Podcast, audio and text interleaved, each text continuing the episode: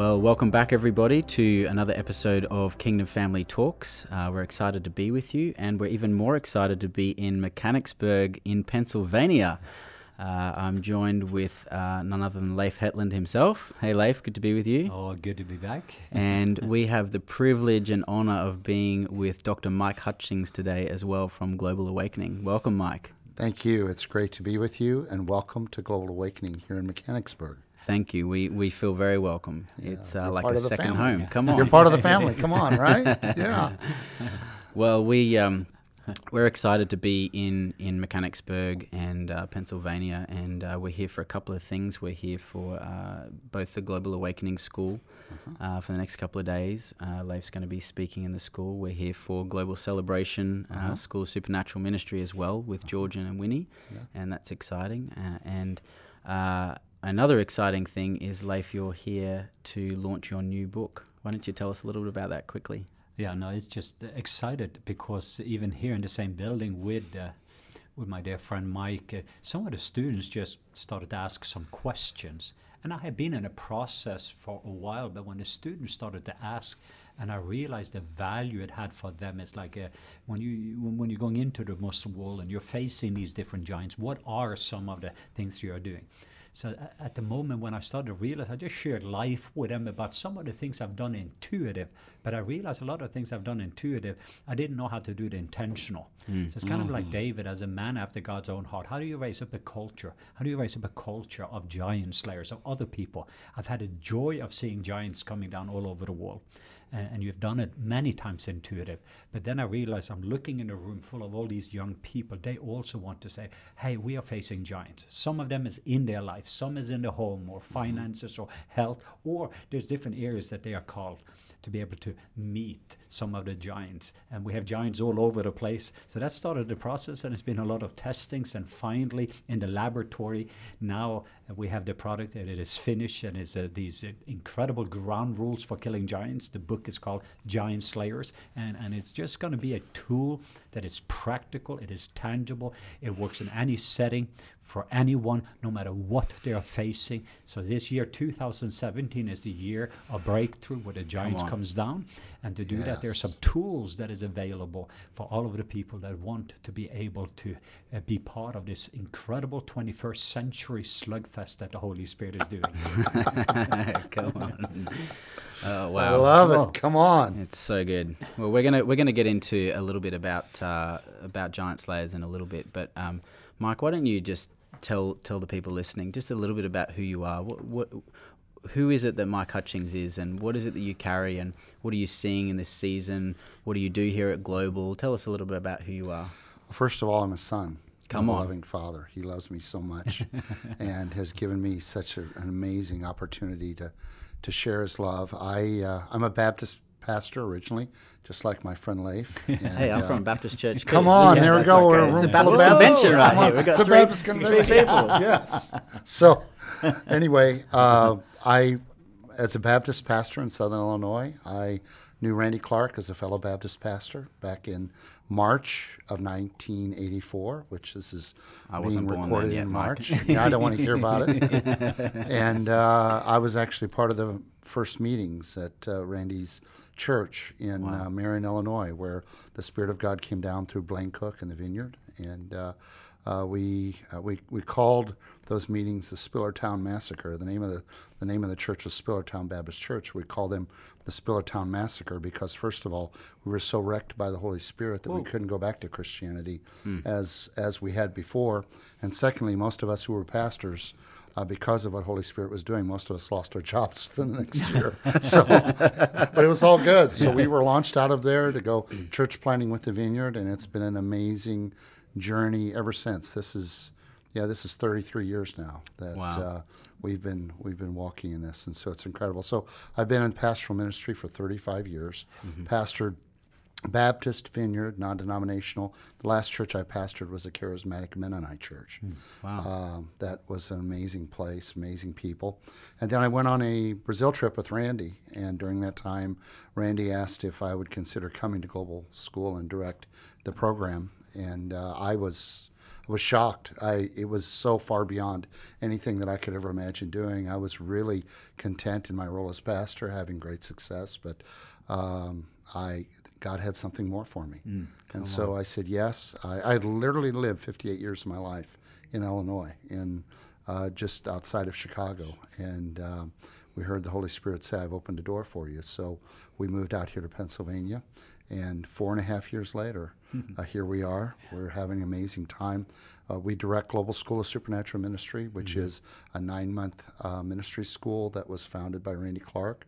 It brings in the most amazing apostolic teachers, leaders, pastors, uh, and evangelists and healing ministers, mm-hmm. and incredible apostolic figures like Dr. Leif Hetland uh, to come in and equip, train, uh, release, and impart uh, to students of every age group. We have people here who are 18 years of age. We have people here who are in their 70s. Wow. Uh, and every age in between.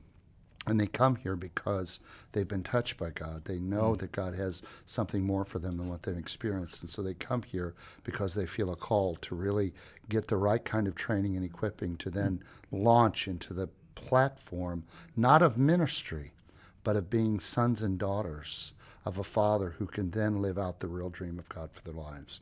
We, we help our students understand the dream of God for their lives and that it's still possible. Yeah. It's still possible so for them good. to experience it.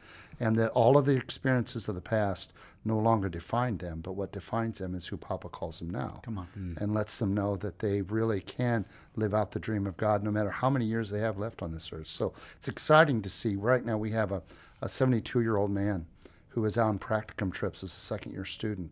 And he's out there with young ones who are 18 and 20 and 30 years of age.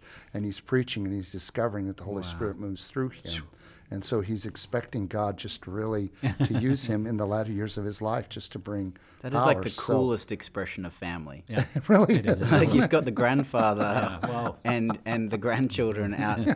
learning how to do ministry yeah. together. That's incredible.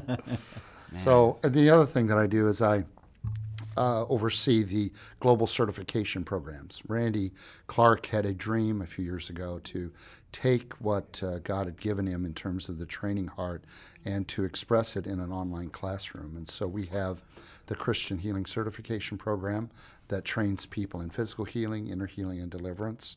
We also have the Christian Prophetic Certification Program that gives a very well balanced and really uh, a very biblical understanding of what it means not only to move in the prophetic, but how to equip and release others in the prophetic as well. Mm. So we've had 2,400 students in the past five years take those courses all over the world. Mm. Wow! And uh, it it's released so many people into their the dream of God for their ministry. Uh, just to see uh, so many folks once again of every age, uh, countries all over the world, missionaries in Muslim countries who can't get training any other way mm. except through the internet, and then using what God gives them to heal the sick, to raise the dead, to cleanse the lepers. So. Wow uh, these two amazing education programs I mm. am so blessed to be able to oversee. So yeah. that's what I do here. Yeah.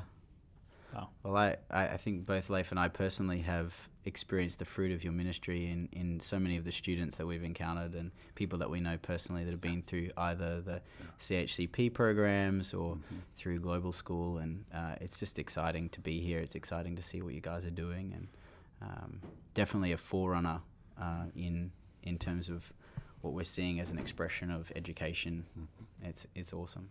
Yeah, yeah. I, I, just have to say, it's so exciting to have the opportunity to see my friend's vision and call, to be a part of the fulfilling of that. Mm. Wow. You know, um, people talk all the time about, well, I want to fulfill my vision, I want to fulfill my call, my dream. I'm living my dream. Mm by helping my friend as as my friend fulfill the dream of God for his life. And it's uh, it's so thrilling. I, mm-hmm. I just I'm constantly in awe of Papa and how uh, I've just been privileged to be able to do this. So wow. good. wow. Mm. Well, uh, we're going we're going to come back full circle in a little bit and talk. Yeah. We're going to drill into a little bit of Dr. Mike's world yeah. um, in regards to uh, slaying giants and, and some of the some of the things that you, you were a little more humble about touching on there, Dr. Mike. But, um, but uh, let me throw it back to you, Leif. Um, this book, Giant Slayers, I, I really believe this is going to change the world. I, I think uh, I, I, I, agree. As I was uh, packing last night for this trip, I just even just felt an anticipation in my spirit for this week that it's almost like I, I feel like this is a seed that, that is really going to be released that's going to transform people's lives. And um, it's a very practical book. It's a very tangible book. Mm. Um, we've had an amazing team of people helping you um, bring it to life and birth it. It's been a painful um, but very um, very powerful journey. I think uh, you know it's almost like the book is a giant itself that yeah, we had to yeah. slay in order to get it onto the pages. Yeah.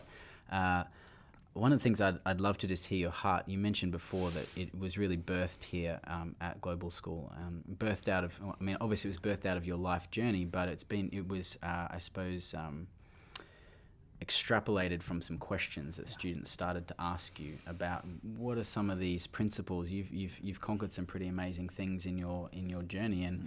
what are some of the, the foundational principles that maybe you didn't go into those battles knowing but through the battles you very much gleaned those principles um, so yeah, I'd, I'd like to hear a little bit more about your heart and, and, and even just even if you want to touch on some of the principles themselves and, and share share about that. Yeah, I think that uh, what the student helped me with, as I'm saying, uh, I, I had done a lot of I would say both some preaching and teaching as well as being part of my life for so many years in a sense because uh, even in the Philippines, part of my thing was to to take similar what David did. You take 400 different people, ordinary people, you help them to find their identity, mm-hmm. and then restoring their dignity, so each one mm. sees themselves the way their Papa God sees them, and then to release the dreams that was over their life. So this mm-hmm. happened quite a few years earlier, and it was connected to that that this whole thing came about. But when I was here, and the student, uh, I think what what surprised me because I have certain pet messages that I'm known for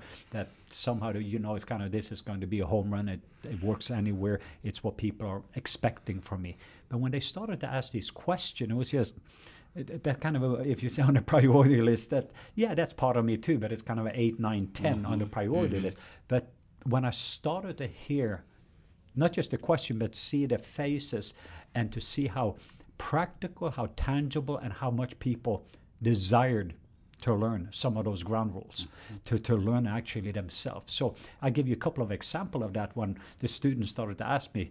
Chapter one in the book is dealing with just showing up. And it, it, yeah. that's kind of a fun thing because just show up. Uh, but but you never kill a giant if you don't show up. Yeah.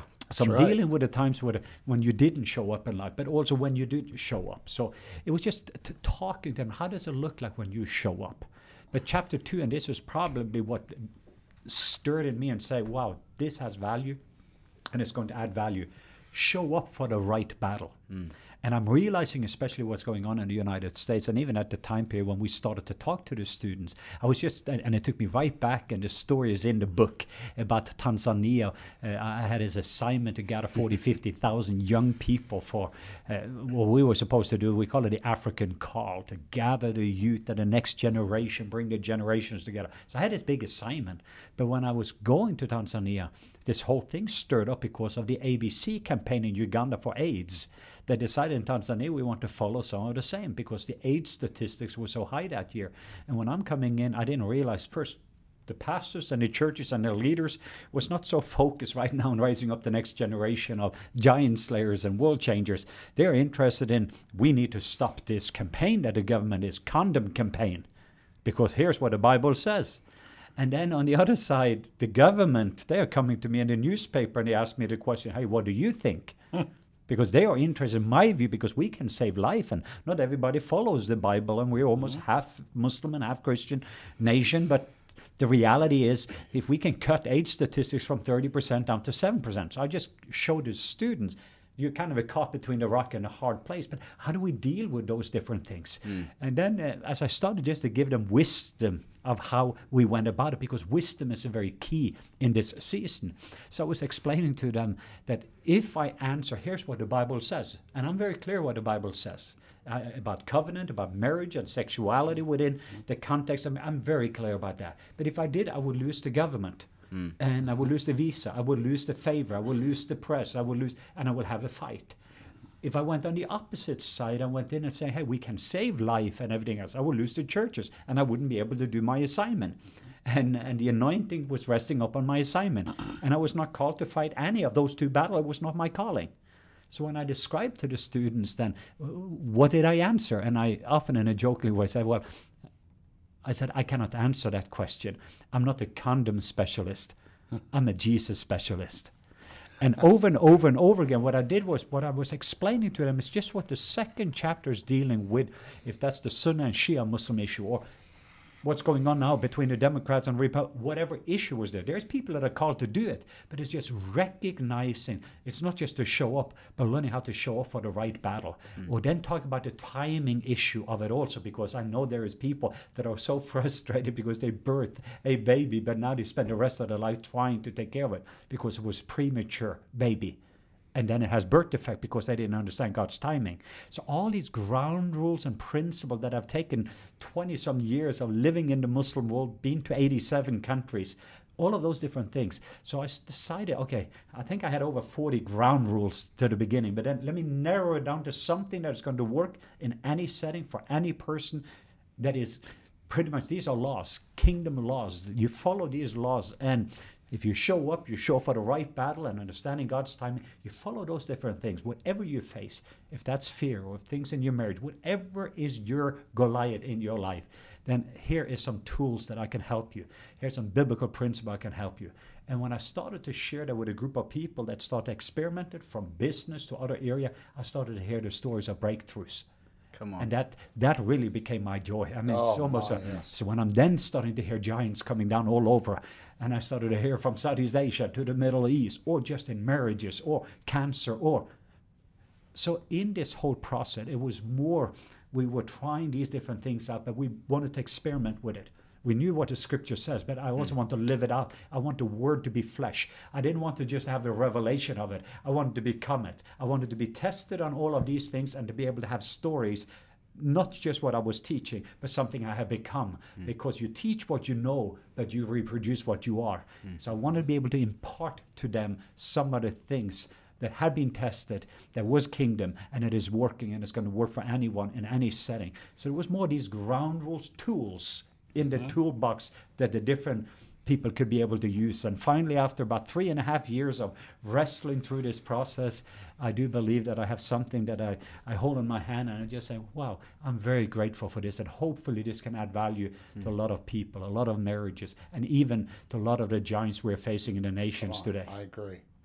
Yeah, and I think it. I mean, I mentioned this before, but it is a very accessible book. It's a very the principles are very accessible and practical, and I mean, we just talked about some pretty massive giants there, uh, but I mean, I was even using it as an example the other day with a friend of mine who I observed this fairly um, comical um, experience. They've got a, a, young little girl, and and she was heading out to school, and she was wearing one of her prin- many princess dresses, and and I think that particular princess dress maybe needed to visit the laundry um, instead of visiting school, and uh, the mum knew five minutes before the school bus was leaving, hey this is the wrong battle to fight. I'm not going to try and get this dress off this little girl. And so she used, uh, you know, a little Febreze on the dress and said, yeah. okay, I'm not, I'm picking my battle, you know. And I think, uh, you know, obviously that's a, uh, maybe a quite an accessible story for many, um, for many parents out there that it's like your primary, your anointing resting upon your assignment. What is that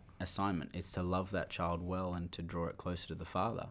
Um, and if picking that wrong battle is going to disturb your peace in being able to do that properly, mm. then that's a that's a very tangible, everyday kind of experience. It was just very entertaining to, to be able to walk through and think about some of those principles. That hey, yeah, pick your battles and, and show up for the right one. So, Dr. Mike, I'm I'm I'm excited to talk to you about and and and, and hear some of um, some of the battles that not just you've conquered, but you're ministering to people that are facing some pretty big battles. Um, and you've been seeing quite a lot of traction and quite a lot of breakthrough in, in the past season in a particular area. Um, why don't you enlighten us a little bit about that? Well, when I came on board with Randy to direct the education programs, um, I knew I'd be traveling with Randy to some uh, schools. Um, and in one school in Urbana, Illinois, at the vineyard that Yeah. Leif has been to with our friend Happy. Uh, there was a soldier uh, veteran that came up to me and said, "Would you ask Randy if he would pray for me over my post-traumatic stress disorder?" Because he had uh, been retired for five years, couldn't sleep with his wife, had chronic nerve pain, a lot of night sweats, night terrors, things like that. It was really affecting his life negatively. So when I said, sure, I'll, I'll ask Randy. So when, when I brought it to Randy, he says, well, Mike, I'll stand with you, but I want you to pray for him. Now, I don't know that I've ever prayed for anybody with trauma. I've been doing healing ministry for over 30 years. You address trauma on certain, when, as the Holy Spirit leads, but never really taken a step by step approach. And the, the, the short part of the story is that the man came in. Uh, I did what John Wimber taught us in the vineyard. Holy Spirit, what do you want to do here? That's what you start out with every prayer when you're ministering to somebody.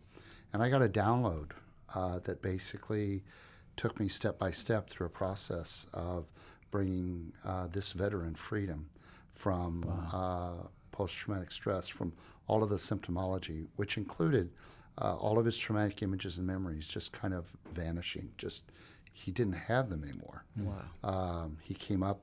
Uh, he, he he was shaking. He fell to his knees and came up, and he had complete freedom and peace. He went home that night and he slept all night for the first time all night in five years without any nightmares, night terrors, anything. All of his chronic nerve pain was gone. And uh, he came back the next day, and he was re- obviously he was rejoicing. Yeah. He was really excited. Uh, I thought, "Whoa, that's that's really cool." And you know, you think it's a it's a one-time deal, no no big deal. And next time we were at Bethel, that in January was our my next event with Randy, and there was a gentleman there. His name was Adrian, and he was on 60 pills a day for his nerve pain and and all the stuff related to post-traumatic stress. And uh, Randy asked me to pray for him. I did in about a five-minute prayer, and God completely healed him and set him free from suicide, from just so many things. And what what began to happen over the next year was just opportunity after opportunity to pray for people with post-traumatic stress.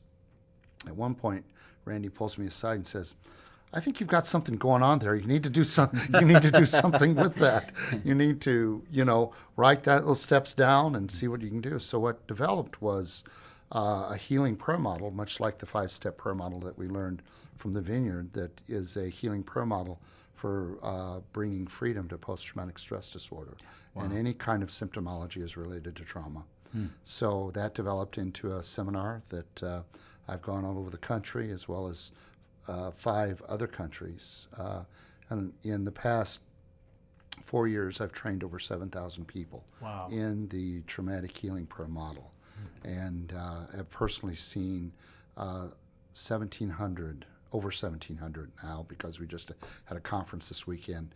Uh, people, uh, personally myself, healed of post-traumatic stress. Come on. And we have numbers into the tens of thousands of people who are getting healed of post-traumatic stress, both vet, military veterans, first responders like firefighters, police officers, e- emergency medical technicians, as well as civilians who have suffered from trauma through sexual abuse, through physical abuse, domestic abuse, accidents, things like that.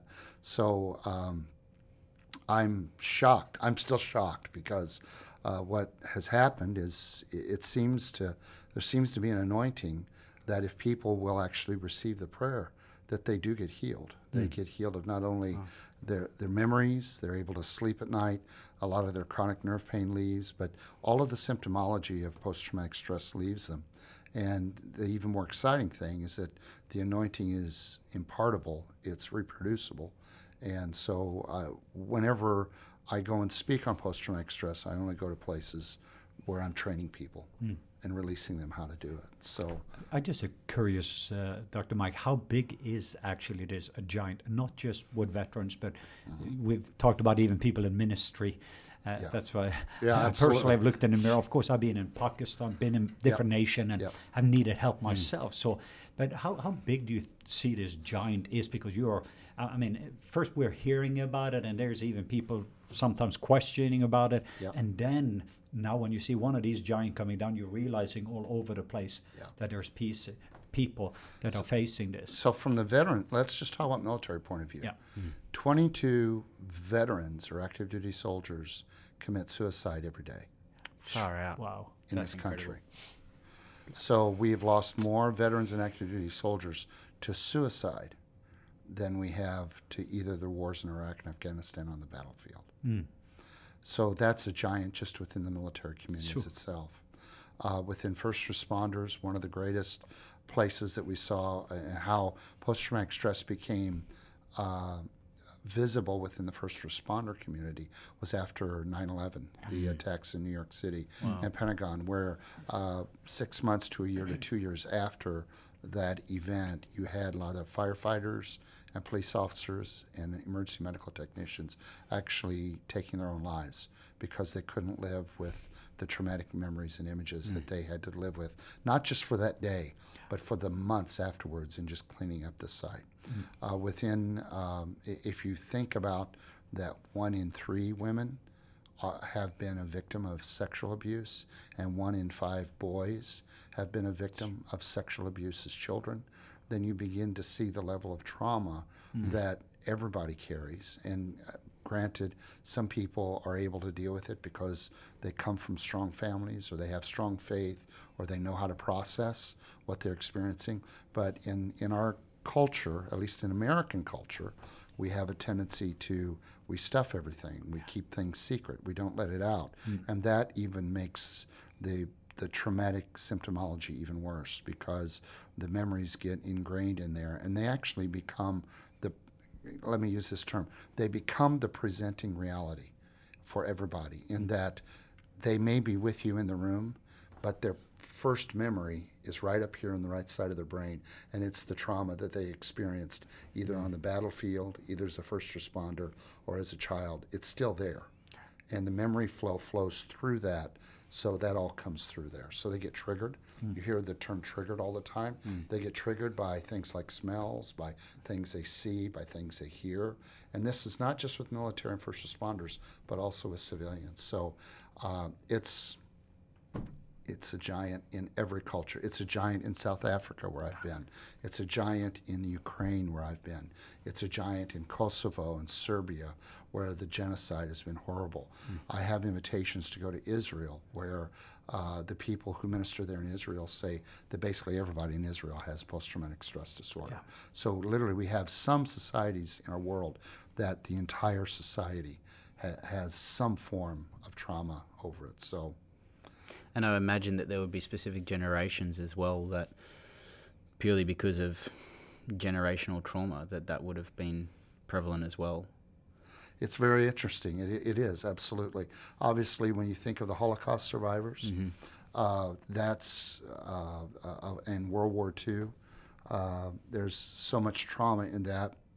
They're actually you use the term generational trauma, and there's actually uh, secular studies that have shown that you can have a Holocaust survivor, and then the the grandchildren of that Holocaust survivor, but the grandchild has never met the grandfather, never heard the stories, and yet this grandchild actually carries the same symptomology hmm. as a Holocaust survivor, which speaks of the generational curse that's passed through the DNA mm-hmm. that brings the trauma. And that, that I mean, we've heard about generational curses mm-hmm. in the, the church, but this is actually from a secular trauma specialist mm. who can actually identify generational trauma in grandchildren and great grandchildren. Hmm. Yeah. So it's yeah.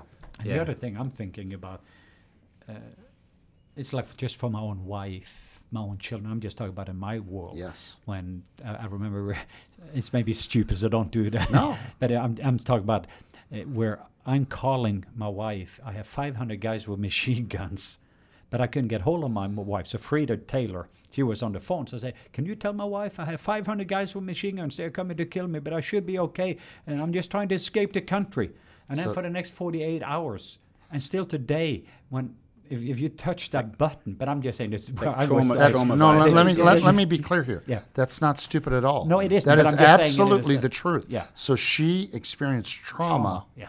that now, you know, as the Lord, obviously the Lord can heal that, but you know, whenever you you're in Pakistan or she knows you're in one of those countries, if she gets a phone call, there's a trigger Yeah to Yeah. that moment. moment. Yeah. Yeah. And that's what I'm saying. The family. Then that's why I was thinking about that. Uh, I know the word was not uh, used in the right way, but I'm just saying for some people maybe don't think that all the other people around you, see my Mm. Yeah. own children, to Yeah. see mechanism. I'm just saying in my home, uh, just because of the lifestyle that I live. But then I can imagine. Uh, what about the wives to the soldiers? What about the children wondering if that is coming back, or and and or just living when they come home? And how do you see that part of it? Well, they, it's clinically proven that if you live with somebody with post traumatic stress, you will have post traumatic stress. Because when you, whether it's the raging, whether it's the sense of um, living with somebody who used to be one way and now is somebody completely different, you're living with somebody who uh, just can't seem to keep it together, and so everybody walks on eggshells all the time around them. They're afraid. They're afraid of to blow them up, and so literally, so many of the people that I've prayed for, for instance, children of Vietnam veterans, who nobody ever cared for the Vietnam veterans. There was no understanding of post traumatic stress back then. So you have these dear Vietnam veterans who not only saw horrific things, but then when they came back home, they were shamed and dishonored for their service because of what was going on in our country. So you have, I, I've ministered to so many children of veterans who carry post traumatic stress simply because of what they experienced in their own homes. yeah. Wow. Wow. I think yeah, it comes to mind um, as well. You know, that I think, Leif, with your example, it's almost like bystanders, bystanders of trauma as well. Uh, we, I mean, we had an, a, a pretty horrific experience in Cuba last year on a on a mission trip, um, and fortunately, Leif wasn't. Uh, he'd gone ahead of us and wasn't privy to this, which I'm thankful for. But there was there was a horrific uh, traffic uh, accident in front of us where a little girl was run over by an 18 wheeler, and uh, and I saw it happen and and and the, the full visual effects of that. And having I mean I've worked in a hospital I've worked in A&E I've mm-hmm. worked in a mortuary like I've I've been around death and injury and I froze. I mean I was sur- surprised at how I responded to it but the the trauma that ensued over the next couple of days was was something that I wasn't I, I was like this was a stranger to me. I had never experienced this. And And and what makes the difference is if you can process it, if you can roll that over to Jesus and and let him have it, yeah. then you don't have to live with post traumatic stress. See, uh, you do experience post traumatic stress from the things that you've witnessed. So people who were there when the towers fell down in 9/11, they experienced post traumatic stress because it was something so I mean, you know, the things that happened with people on that day was so horrific hmm. that they experienced post traumatic stress. So what what we do is uh, how how we determine if there's post traumatic stress is does that memory now affect your life? okay hmm. so is that how you would define PTSD Well, there's a number of there's about ten different symptomologies. Sure. You don't just take one. Mm-hmm. There's a it the way the clinician and by the way we don't diagnose PTSD. We just recognize the symptoms Sure. uh, as we as we give the seminar, and so it's a it's a complex uh group of symptoms that come together. But one of the things I always ask people is first of all, uh, how do you sleep? Do you, are, you- are you confronted with nightmares and night terrors? Do you have night sweats? Do you have restless leg syndrome where you're you're you're all over the bed all the time? Um, you know, do you do you have flashbacks during the day? You know, do you have for military veterans? Do you have hypervigilance where you're always on alert for threats and looking around? Do you have chronic nerve pain? Do you have anxiety, fear, depression, those kind of a things? And as you put those things together, now, you know, everybody has a bad night's sleep. Yeah. Everybody has nightmares. Everybody has anxiety or depression every once in a while. But the but you put that together, and then that begins to impact your life in such a way that your life is not the same as what it used to be before the traumatic event. That's how you take a look at it. Yeah. Wow. Wow. Mm. Go ahead. But No, you- but there's healing. See, that's that's the thing. Yeah. So you have to understand something. The pri- in Isaiah 61, the primary marker of Messiah was that first of all, the Spirit of the Lord God would be upon him, because he is anointed to declare good news to the afflicted and the poor, not to the rich and famous, although rich and famous can get it, but primarily his audience is the afflicted and the poor, the traumatized. Mm. And the very first thing is he binds up the brokenhearted. Brokenhearted in the Hebrews means shattered into pieces. So as if you were to take a glass mirror and throw it on the ground, and you would try to look at yourself through that mirror, hmm. you would see a distorted image of yourself where it's just in pieces. And that's what people who carry trauma feel like. They feel dis- disintegrated. They mm-hmm. feel their life in pieces. They don't know what their identity is. Identity is huge in trauma because what the enemy tells them is is that what they have experienced actually speaks to who they are. And so, therefore, if I was a victim of abuse, then I'm a victim. I'm somebody who was sexualized at a young age. So, therefore, I'm a, I'm a sexual uh, abuse person, uh, victim. Uh, if I experienced trauma as a military veteran, then I'm going to carry that for the rest of my days, and there's nothing that I can do about that. And so, it, it not only gets into the image of memory and soul soul issues, but it literally speaks to the very heart of identity in people. And in the one, there's a, on YouTube, there is a, um, a video called uh, Man Healed of PTSD, and it's actually Randy interviewing the man at Bethel that got healed of PTSD. And the first thing he says to Randy when he comes forward, he's uh, Randy's handing out Joe McIntyre's book uh, on identity, and he came forward to get the book, and he came forward to get it, and Randy says, "Why do you want that book?" And he says, "Well, I lost my identity a few wars ago." Whoa. Far out. So what you're dealing with in trauma ultimately comes back to identity, And everything flows from identity. and everything flows from identity. So the brokenhearted then, and you know the two scriptures that are some of the besides Isaiah 61, Psalm 34:18 says, uh, "God is near to the brokenhearted, and He saves those who are crushed in spirit." And the idea of crushing means that you carry such trauma that you feel crushed all the time, right? You feel crushed all the time. You feel this huge weight on you, and there you don't. You feel like you're going to carry it for the rest of your days. And the enemy tells you, well, that's part of your personality. You're going to have to carry that. That's just, just you experience that. That's who you are. You're never going to get rid of that. Mm. But then, so he's near to the brokenhearted and he saves those who are crushed in spirit. But then in Psalm 147 3, he says, He heals the brokenhearted mm. and he binds up their wounds. Wow. You know, David, I, I know you talk about David here. Mm. David was one of the most traumatized people in the entire Bible. Yeah. We know that not only through his story, but you read the Psalms Yeah. and you see this guy who's praising God and giving thanks to God. I love you, God. And it comes down and he's, oh my God, my God, why have you forsaken me? God, take my enemies and cut out their tongues, you know, throw arrows at them and things like that. And so, you know, typical day for you and I, right? I mean, up and down and up and down. Uh, that's a joke, folks. It really is. um, but there's this idea of him dealing with such trauma and rejection throughout his whole life, and yet he's praising God. But he still has depths of very negative emotions that is very typical of a person who's been traumatized. Wow.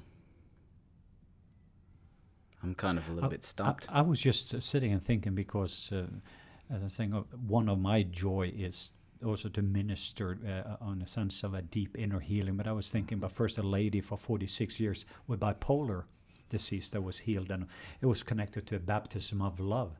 Mm. But I think you just provided some language because part of what was described when I took her back to when she was five years old, and not at that time, but she was 69, mm-hmm.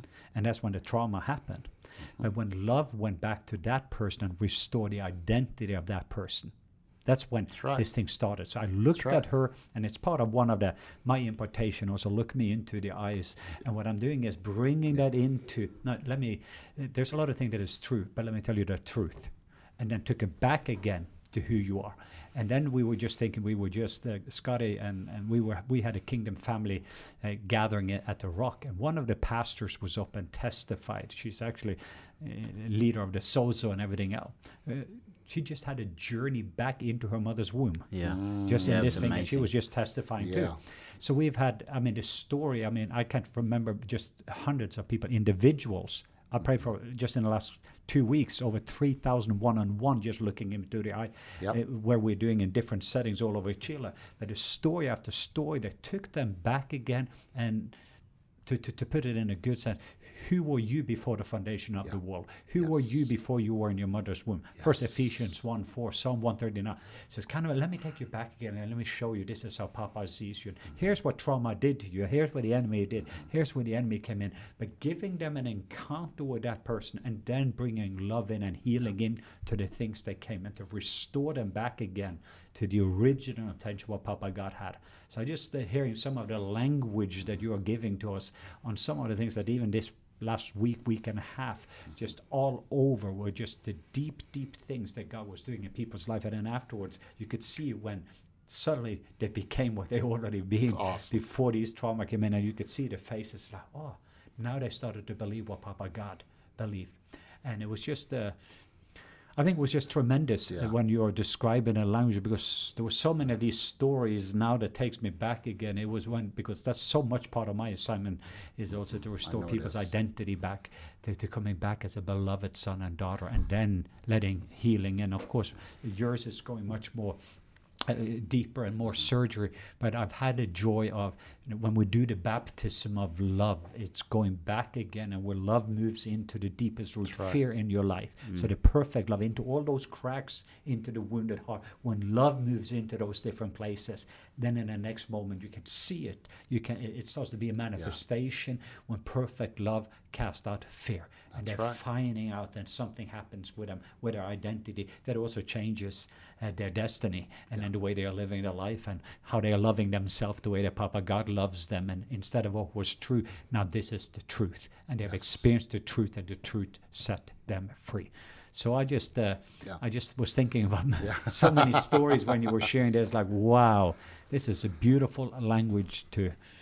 We just had uh, an un, uh, conference called Unbroken here at Global Awakening this weekend, and we gathered some people that we trust in terms of speaking the language of emotional healing, of uh, restoring dreams, and of deliverance. And uh, because the conference is titled Bro- Un- Unbroken, uh, we developed a phrase where we said, God wants to re- restore you back to your original factory settings Come on. Wow. The reset button. the reset button to restore you back to the original factory settings and that means as, as restoring the full dream of god for your life to be you know uh, freedom uh, this is not for me it's somebody else but freedom is the ability to fully respond to god in the way that he created you to be that's what real freedom is.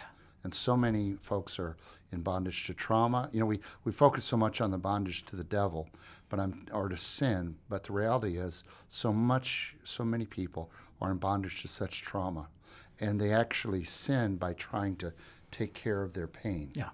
Now, I'm I'm not saying that we just dismiss sin, but we understand that for many of them, they're simply sinning because they don't know what else to do about their pain. And it's interesting, even in the professional addiction community, those folks who are studying not in a Christian manner, um, where they're studying um, uh, addictions, that they have now made a very definite link between trauma and addictions. And it's actually changing the professional addiction treatment mode to instead of focusing on behavior, now they're going back and doing genograms and trying to find out where the trauma took place in people's lives. We're, we're training our global school students when they pray for physical healing. If somebody has fibromyalgia, neuralgia, uh, or any kind of, uh, of undefined chronic nerve pain, that um, they will first ask the person, okay, when did this come on? And then, secondly, did something traumatic happen at that time? And nine times out of ten, they can identify something so that most chronic nerve pain has its roots in some kind of trauma. Yeah, I mean, i without going into details, I mean, I've talked to you about uh, our good friend down in Atlanta who's having some amazing breakthrough in neurology, and and uh, I think we're going to try and do a podcast with him at some point in the future, and definitely connect the two of you. But Definitely. I mean, that's one of the things that he has observed is, and, and he's seeing breakthrough in with a different approach, but in Yeah. in, in very much a scientific ba- basis as well. That that the physical manifestation is a lot of the time connected to an emotional trauma. Yes. Um, and and he's seeing incredible breakthrough in there. And I think it's one of the things that is just stirring in my mind right now that I want to ask you is, what in your mind, your opinion, what is the connection between vulnerability Mm-hmm. and the fruitfulness you're seeing with PTSD? Because obviously there's one level of vulnerability of um, I- I'm just kind of reminded of that picture of that weight that you're talking about, that burden that people are feeling, that that that pressure, that um, it's it's one thing to be vulnerable to even acknowledge, admit, confront, but then even to make yourself vulnerable to receive prayer or to even approach someone about it. What what do you think is the connection there? Well, first of all, um, the healing prayer model that I that the Holy Spirit gave me is one that can be done much like the way lay ministers in a large crowd. It can you can pray through the prayer in five to ten minutes tops. It's not where you're going into a room and counseling for hours. It doesn't re- require people to go back to their traumatic memories. As a matter of fact, I'm completely we, we don't do that. Uh, it- it's just a matter of making declarations over their lives of forgiveness, of God's dream, uh, just look, looking them in the eyes. I require the entire time that I'm praying for them that they look me in the eyes. And if they dart away, because many times when we begin to address shame or guilt, immediately they'll close their eyes and they'll drop their head. But you stop, say, no, no, no, it's okay. You can. I want you to look at me. Um, and so, the courage that it takes uh, to actually step forward for prayer is huge. However, once they see testimonies, we have t- a lot of video testimonies of both men and women who've been dramatically healed, and they actually talk through the process that they went through mm-hmm. while they're being prayed for, which helps people. Mm-hmm. And then uh, Holy Spirit just draws people through once we walk through what the symptomology was and I, I show them what the prayer looks like, then I mean he just draws people mm. in. So the vulnerability is huge because people who have broken hearts have two big walls. One is shame and one is guilt. And you have to break through those walls in order to get to that broken heart to allow Holy Spirit to heal. And uh, if they will accept what you are declaring over them, that because of the power of the blood of Jesus Christ, you have nothing to be ashamed of anymore. No matter what you, uh, shame is always attached to identity. Guilt is always attached to behavior. So in the shame, I, I declare to them that they're no longer defined by their history. They're not defined by what others have done to them.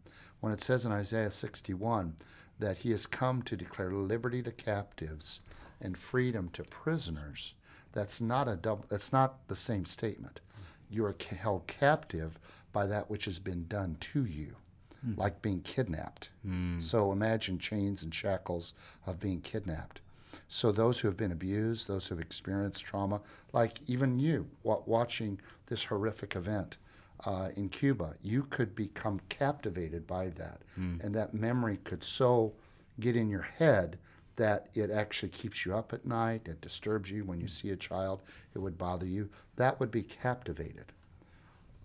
Being held prisoner means I'm pr- in because of the guilt of what I've done. So, for mm-hmm. instance, a soldier on the battlefield may be ordered to do things that are actually against their moral code, and that's called moral injury. And so they they carry the weight of that guilt. And actually, I've had soldiers tell me that they feel like they have post traumatic stress because God is punishing them for what they did on the mm-hmm. battlefield. So when you can declare, break the power of the, sh- the wall of shame, break the power of the wall of guilt, and declare freedom from those things in Jesus' name, then the demons of trauma, the demons of torment, the demons of fear, they have nothing to hold on to anymore. And so they get free of that, and then you can pray healing for their soul, and uh, there's some real freedom that comes. What What do you do? I'm just have a because I'm, this is ministering to me personal. now I had a car accident that some people are aware about August second, 1998, and uh, I've gone through a, a beautiful process there, and I've had six surgery. Yep. But there's still. I mean, uh, just the other day, my wife is driving in a traffic in Atlanta, and I mean, my whole body get locked up, and I know it's connected to because So- when I'm driving myself, no matter what the traffic is, I'm fine with traffic and I'm facing traffic. But it can be different incidences that in a moment it's subconscious, just triggers things. You're not up and you just feel like something. So I, I mean, and I deal with it. So it's not in a sense of I lived there or anything else, Right. but it is like these things still. And I'm talking about this is 20 years ago. But you next still get triggered. do you get these triggers? Yes. So, so what is the difference there? If you're saying just in a definition of if a uh, if you're going to call somebody where these these things can happen, it's not that often it happens, but there's certain incidences with that, or shooting sounds, or explosion I've had in Pakistan. It's still. I sleep well. It's not a normal thing, but now and then there's certain thing that triggers. I deal with it and have to go through it, get right back again to. But it's to the still resting place. but it's still negatively impacting your life. yes, and So the body retains memory. The, the, the human being retains memories in two places. You first of all maintain uh, your your memory center is the hippocampus, and that's where all of your memories are stored. So everything that's ever happened to you, you've ever remembered, is back there.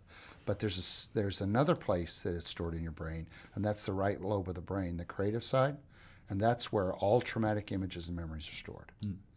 And according to Dr. Caroline Leaf, there's a neural pathway that, that leads to those traumatic images and memories that looks like a tree. Mm-hmm. And that actually is connected into your five senses. Hmm. So that when, through your five senses, you experience something that triggers up through that neural pathway to that traumatic image and memory, that's how you experience it again. So, according to Mark 11, Jesus went to a fig tree that was not bearing good fruit, and he spoke to it and said, Dry up and die. And of course, they came back the next day and it was dead. So we actually speak to those traumatic images and memories, and we command them to dry up and die in Jesus' name. We sever the neural pathway by the sword of the Spirit from any lie or anything that's connected to that traumatic image and memory. And we actually sever the five senses. I, I say, Leif, in the name of Jesus, as you're looking me in the eye, I declare over you in Jesus' name, I sever your five senses, your seeing, your smelling, your tasting, your touching, and your hearing from being triggers to those traumatic memories. And I speak peace so that you no longer have to fear being triggered by that any longer in Jesus' name. Hmm. So the brain and and the right lobe of the brain is the first place the memories are stored in trauma. The second place they're stored is in the body. That your muscle actually retains memory of things. And if you've ever watched like a, a, a movie about Navy SEALs or military guys, how they can take apart and put together weapons mm-hmm. without thinking about it. They can be talking and they literally put that's called muscle memory. Yeah. And mm-hmm. they're trained in the military to do that without even thinking about it. Well, in the same way, your muscular system can actually retain the memory of trauma. So, people that I have prayed for who, let's say, they were held down as children and assaulted, as, as I break the power of that, they can feel literally those hands around their biceps as they're getting set free. And we're releasing the body by the power of the Holy Spirit from that trauma so that the muscles no longer carry that memory anymore. Wow. So that's why, in either case, particularly being in such a horrific car accident like you were, you could be retaining both of them. And uh, I'm more than happy to pray for you later, brother, in yeah, Jesus' name. yeah, no. Yeah. Yeah. And So does that make sense? Yeah, it does. I have one more. Well, this is Yeah, exciting. fine. This is just. Yeah. I'm like, wow. it's like, if, if this is just for me, but there's also one thing that I think both of us are facing. It's a theological question, because uh, of course we love the finished work of Jesus Yeah. and what He did in, on the cross, and when He said it is finished, and when you're talking about even with a baptism, a death, burial, and resurrection, including past, present, future, including in the whole finished work of Jesus. So I know there's a lot of people that are out there now because of, and I do believe that it has a very, very high value in regard to it. So I'm just, I would maybe be on the other side of it in a sense of vulnerability. But the reason I'm bringing this up because there is some people now in the sense of saying that you believing that those things are there is why they are there. But all of it is taken care of by Jesus. And we know that in regard that Jesus paid for it all. So, it's, so we know that there is a heaven full of resources to help us in all of our needs. But in a sense of experiential, you have a lot of people that go in bondage and are struggling or are striving, or a lot of them are not even aware of it as an issue because it's already taken care of. So my tension with this is not it is just also even as we're helping people in regard to they know, okay, Jesus already took care of this. It's already paid for. And at the same time period, they're still having a nightmare or they're still being traumatized or their sexual identity. And I could just go on and on. And I was just thinking about a person and with a homosexual identity, went all the way back to childhood, have had some tremendous transformation in the process. But the message that that person had no no no that person was dead when you got saved and everything was included and you believing it is why you have it. Uh, so so what so this is what i would say. Yeah. this is what i'd say. It's very clear in the letters of paul and paul is in the new covenant in the new testament that he he reminds the believers the the spirit-filled christian believers that have already accepted the finished work of the cross mm. to put off the old man. Yeah to no longer allow things to continue to dwell in their minds. Mm-hmm. That he said in 2 Corinthians 10 3 through 5 that our warfare is not carnal but mighty through God to the pulling down of strongholds, the casting down of imaginations, and the destroying of every high and lofty thing that raises itself up against the knowledge of God. And we take captive every thought to obedience of Christ. He's not talking to unbelievers there. Mm. He's talking to believers that can still have strongholds, that can still have imaginations, that can still have lofty things. And so there's an understanding that, you know, the debate we're having is whether sanctification is a one time experience or it's a process. And the reality, the, the writings of uh, the church fathers, all the way up to our present time, refer to sanctification as a process. Mm. And so for me, with the trauma, sanctification is getting people, Christian believers who are in bondage to their memories and their histories, set them free. And many of those images and memories are things that the body has retained mm. because of the way God made the body in the first place. Mm. To re, I mean, we have brilliant minds we actually remember everything that has ever happened to us. It's just that we filed some stuff away.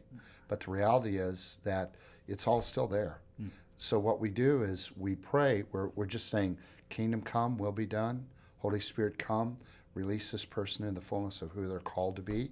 And so I, I am in loving disagreement that all you have to do is just believe this and everything will be okay because it's a process. But we can still love each other. And, and yeah, disagree. and I think that what we hear in the testimonies, and it's including, I mean, there are certain areas I had breakthrough that I just received. Yeah. and it's even like uh, when I'm often coming with a baptism of love, I often say that sometimes when I pray for people, they've been pregnant for nine months hmm. and when I pray for them, the water broke. There it is. And the baby was birthed. Yeah. But other ones, they got a seed and mm-hmm. now they get pregnant with it, and the process starts. Mm-hmm. So I'm not saying one or the other, but in about 90% of the cases, I'm saying when the encounters and what the experiences you have because the kingdom is like a seed. It's like a mustard seed that is coming in. Love goes in and starts to move away. Fear and things that get manifested. So I, I totally agree with you because it's been part of my journey. I appreciate and celebrate some of my friends that there was a grace that was there and at the moment they had an encounter they had an experience. It could be they've been in a process or there was just a grace for them at that moment. And all the memories was gone. The moment they were saved or baptized or they had an encounter with love. And i love those stories. Uh, uh, and it's just so much encouragement to a lot of us. And i think that we can see more and more of those things. And at the same time but i also uh, want to be able to make sure the same grace is involved for the people that are involved in the processes. Well you know i came into the spirit-filled life uh, through the spirit-filled southern baptist papa jack taylor well, his uh, book, The Keys to Triumphant Living, was the very first spirit filled book I'd ever read. And so I went down to Dallas Fort Worth and I encountered James Robison and Dudley Hall and all these guys. And what one of the things we discovered was in, was the reality of spiritual warfare. Yeah. And the statement was made: if Christians can't have demonic influence, then nearly everybody we're praying for must not be saved. Yeah. And the reality is is that you can be in denial about it and you can say, "Oh, you know, we have the finished work. But the reality is, there are millions of believers who are tormented by the evil one, and they've allowed access, not possession, but just influence in certain areas of their life where they're listening and agreeing with the lies of the enemy. We, we have to sever that by believing the truth, but also you have to break that off of people. And so, and part of what we do in trauma is we break off the spirit of fear. We break off the spirit of trauma and torment and, and those things that continue to haunt people. And, uh, and they experience freedom. That's what it means when he said he came to set the captives free. So beautiful. So, Dr. Mike, how do people connect? The people that are listening, people that have friends that they may be feeling that this is something that uh, is accessible and tangible for for people experiencing trauma. How can people connect with you, connect with your team, connect with resources? Okay. What would you recommend? First of all, we have a Facebook page called God Heals PTSD. God heals. God Heals PTSD. Okay. And on that Facebook page are testimonies, uh, all the testimonies that I show in my seminar, where you can get there. There's a couple, one or two videos of me talking about this as well, and one where I actually lead people through the trauma prayer. Uh, if you go to globalawakeningbookstore.com, or maybe globalawakeningstore.com. Anyway, go to the Global Awakening website, globalawakening.com, and go to the bookstore. There is a DVD that presents my entire seminar. There's a CD as well, that's the audio version, as well as the prayer card that has the eight step prayer model. And amazing thing is not only people getting healed by watching the DVD or CD, but literally people are getting healed by just reading through the prayer card Wow. Wow. which is I'm guys I'm just shocked. I mean, God, it's just so amazing. So uh, and and they can connect with me. I also have an email, God Heals PTSD at gmail.com. Okay. God Heals PTSD at gmail.com, and they can connect with me that way. And, and what excites me, especially what you're doing, uh, Dr. Mike, and it's including my own life, is just some of the tools you're providing for us so that certainly God is raising up, you can say, a whole group of giant slayers that can face this giant. And we can help people to become Yeah. free. And that's also, I think, when you have breakthrough of one, it's like after David slay Goliath. Now, suddenly, there's all these other people that face different giants and know that nothing is impossible. And that's what it does for me is listening to this, including that I look forward for, because I didn't even realize. I mean, I did realize it's there in regard to the mm-hmm. accident you deal with. But again, I'm saying that it. I, I just saw it this week. Again, my wife was driving, as I mentioned. So you don't know sometimes realize before you certainly are listening to it. Uh, uh, no, that's not supposed to be there right mm-hmm. now. That's right. And you can get help and mm. just. So I'm one of the first one, even as we are finished today, to receive prayer, and that's the beautiful grace of it. But mm. the other thing is then how I get to help using the very tools that you have to help all these people that I meet all the time. Yeah. But I didn't have, have the right tools available and, and and that God is going to raise up a whole group of other people now to to see all over the world these uh, giants coming down and just seeing people being set free. There's nothing that is a greater joy than people's identity being restored as beloved sons and daughters that are living in totally freedom because where the spirit of the Lord is, where he is Lord, there Yes. is liberty, there is freedom. One of the theme songs that I've taken for what I do is the song "Break Every Chain," Yeah. and the last verse is "There's an army rising up." Yeah. And all I want to see happen is an army rising up of men and women who see that it's possible to set people free hmm. from trauma and really bring them into the full reality of the dream of God for their lives. You know, people ask me all the time, well, what do I do with my history of trauma? And I said, you have to understand, because you have an amazing destiny, not only did God know that, but the enemy also marked you. Hmm. And so, so much of what has happened to you in your life, whether you were born into a family with pain and they transferred their pain to you, mm-hmm. whether you had things happen in terms of illnesses or abuse or bullying or, or whatever, even bad choices that you made, it was all part of the enemy's plan to steal, kill, and destroy the dream and destiny of God for your life. It wasn't part of God's plan, mm. but you woke up in a war zone. And once you understand that, then you can understand that it, it's really Papa's greatest desire mm. to see you walk in the fullness of dream and destiny and no longer live under the influence of that trauma anymore. In Jesus' name. Wow. Did you see the movie Shack, by the way? My I haven't yet. uh, I my haven't wife yet. and I've I read the just book. yeah, we just watched it. My wife and I, and was Mm-hmm. because of course I think it just illustrates now. It illustrates the very point that you said because it totally was somebody that experienced major, major trauma and, and the journey of experiencing a good, good papa. So, anyway, it was just uh, interesting. My wife and I was just there and, and watched it. I'll say one last thing. You're good. Yeah.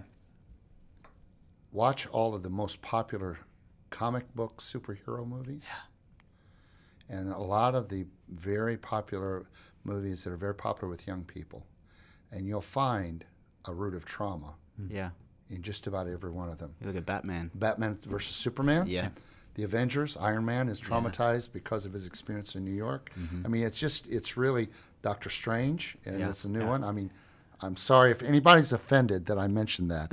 on- I mean, they're all podcast. awesome movies. But Yeah. anyway, they're really They're awesome yeah. movies. So anyway, but there's a there's a root of trauma in all of them, and Yeah. uh, and you really begin to see that because it's so in deeply embedded in our culture. It's also interesting. I was just with uh, Brian Welch from Yeah. Mm-hmm. the Korn and uh, had the joy of to be together with him a few different times. Spent the last six days in Chile. He said something that touched me in regard to this topic. He just because of a lot of them and their journey in regard to trauma, uh, even uh, how they're connecting and why millions of people around the world are connecting to them. But so much of this pain that they have is what came out. But then also they they're filling up stadiums with other people with pain just to connect with them, and so much of, of, of that's how the whole the Korn came about, and and, and, and you can even see that in some of the lyrics and, and some they are. So even just his own journey lately was just phenomenal for me to listen to Brian and his testimony and some of the freedom that Jesus has done in his life is just so beautiful. Yeah, amazing, Mm. amazing testimony. I've read his books, so I know I know what that testimony is. And, uh, and Robbie and I are really great friends. So Yeah, yeah, wow. very cool. Well, Dr. Mark, it's been just incredible to just hear. Mm. I mean, we just got a glimpse of. Uh, I know there's lots more that we could talk about and, and share about, but I think uh, a great way to finish off here is um, you mentioned raising up an army, but we want to raise up an army of giant slayers. Yeah, amen. And uh, but I think i it's uh, the, the the secret about this book is really you need to be able to face your inner giants as well as facing the ones that are on the obvious ba- battlefield outside. And um, so uh, I'd love it if you would um, release just a blessing, release whatever prayer you want to release over those people listening that that um, that they would be set free, that they would experience the fullness of their identity, Mm-hmm. that that reset button that would be hit. Whatever's on your heart, we, we'd Okay, love to just to. receive. And, and, and I know this is, sounds very strange, but we do a lot of vulnerability here. So since we're at it, I, I thought, I mean, a, a twofold prayer. One of them is as you're ministering to me, uh, I think also you can minister to all these different people. Absolutely. They maybe have their thing they can put in, but we're sitting right in the front of each other, and you just mention what you're doing. But I even was thinking about people watching that they can just look you into the eyes, even if they cannot see your eyes, and feel that. So. I just mentioned the August 2nd, 1998, because Yeah. that came, and I don't know what's coming to other people's heart. Hmm. And then in the ex- next moment, so for any one of us, Yeah. for Scotty and myself, for us to receive that here, I got and two then- points of trauma, so Yes, uh, so- at so- least. and So- then you release, and then you can release the impartation for Yeah. all of us to be part of that army Absolutely. Yeah. of giant slaves that can help. So other here's what I want you to do. I want you to put your right hand on the right side of your heads. Put your right hand on the right, s- yeah, right, right here. Yeah. Okay, just like that. It's in the right lobe of your brain that your traumatic images and memories are. And Leif and Scotty, I want to declare to both of you in Jesus' name that it was never part of Papa's plan for you to have your life traumatized and walk with a broken heart. That in Jesus' name, I just declare that the Spirit of the Lord is here right now. And He is here to declare good news to the afflicted and, and difficult parts in your life, and to declare to you that He's here to bind up your broken heart. He's here to declare to you the good news that not only can you be uh, have liberty from your captivity from what was done to you, but you can also be free from anything that you have done to somehow deal with your pain in Jesus' name, because the power of the blood of Jesus is strong enough to take care of all shame, all guilt, and all pain in the name of Jesus. So I just declare I break the power of shame and guilt in Jesus' name. Speak freedom and liberty to you right now. Right now, I speak to those traumatic images and memories. Leif, to you, to that car accident in August 2nd, 1998, and Scotty, to whatever place in your mind uh, the trauma that you have. And I say in Jesus' name that as Jesus spoke to the dead fig, to the fig tree and commanded it to dry up and die, we speak to these traumatic images and memories, and I command them to dry up and die right now in Jesus' name. I sever the neural pathway that is the lies, the images, and the ideas and the lofty things that lead to those traumatic images and memories. I sever that and we tear down the stronghold that is attached to those traumatic images and memories. And in the name of Jesus, I sever your five senses your seeing, your smelling, your tasting, your touching, and your hearing from being triggers to those traumatic images and memories any longer in Jesus' name. And I command to your muscular system, I command release mm. from the pain and from the trauma that you still remember of that injury in the name of Jesus. And I speak release and freedom to your body and to your muscular system, to your nervous system that's still inflamed mm-hmm. from that, to your to your endocrine system where your your amygdala, your fight or flight hormone is still being pumped out too much, where your adrenals mm. are so fatigued because you're constantly pumping out adrenaline all the time, to your hypothalamus, to your thalamus, to your pituitary glands, to your thyroids, to be reset to original factory settings in Jesus' name before the trauma in the name of Jesus. I declare over both of you and everyone in the sound of my voice God has not given you a spirit of fear, but of power, of love, and a sound mind in Jesus' name. And I just command the spirit of fear, of trauma, of torment, of any kind of uh, of, of terror that has come your way in the name of Jesus. And I'm also speaking to somebody in this podcast. I break the power of the spirit of suicide over you that has told you it's hopeless, you'll never be free. Mm. And I break the power of that suicide, spirit of suicide. Mm. It's a lie in Jesus' name. So right now, we sever any influence that these demonic spirits have over your mind, in the name of Jesus. We close the door of access and we speak freedom and liberty in the name of Jesus. And Holy Spirit, would you come? And would you just heal my brother Leif's heart of any brokenheartedness from this trauma? I pray the same for Scott, that you would heal his broken heart from any of this trauma. And God, that you would put the pieces back together so they can see themselves as you truly see them and not as the, the, the filter of trauma sees them any longer. I want to declare over both of you and everyone in the sound of my voice you are no longer defined by your history. Mm. You're no longer defined by what happened to you, how you experienced other people, or how other people treated you, or the things that they spoke over you. The Word of God declares if any person be a new in Christ, they are a new creation. The old has passed away, all things have become new. I declare that true for both of you and everyone within the sound of my voice in Jesus' name, that you are no longer defined by your history any longer. And Father, right now, I, I just declare that they receive their fresh identity as sons and children of a loving Father. I, am continually hearing the, the song that won the number one award for the Worship Song of the Year I am no longer a slave of fear. I am a child of God. And I declare that over both of you in Jesus' name. And Father, I bless all those that hear the call to say, Yes, I want to be somebody who heals the brokenhearted and restores the traumatized. And in Jesus' name, God, I pray that you raise them up, give them the confidence, and if as they can receive any impartation from this podcast, I just give them the impartation that you gave me, Holy Spirit, that whatever grace, whatever gifting, whatever anointing you've placed in my life, I release to them in Jesus' name. God, I not only with the anointing to see trauma broken, but with the gift of faith that comes with a confidence in knowing that every person who comes before you that has trauma and wants to receive prayer, that they will be healed in Jesus' name. Amen. Amen. Wow. Thank you, Jesus. Wow. Thank you. oh, thank you so much, yeah. Dr. Mike. This is whoa. Been a pleasure. Yeah. Yeah. Well, for those of you listening, if you uh, if you would like to connect with us some more, uh, you can visit visit our website globalmissionawareness.com. You can find out information about how to order Giant Slayers. Uh, we're excited to be able to release that to you and bless you. Uh, and uh, if you want to more information about Global Awakening and what Dr. Mike's doing here, you can visit globalawakening.com. Yes. And God Heals PTSD is Face- the Facebook yes, page. Facebook page. Yeah. Yes. Really encourage you to connect with those resources or maybe connect someone with those resources. Mm. So until next time, we bless you, we love you, and thanks for joining us.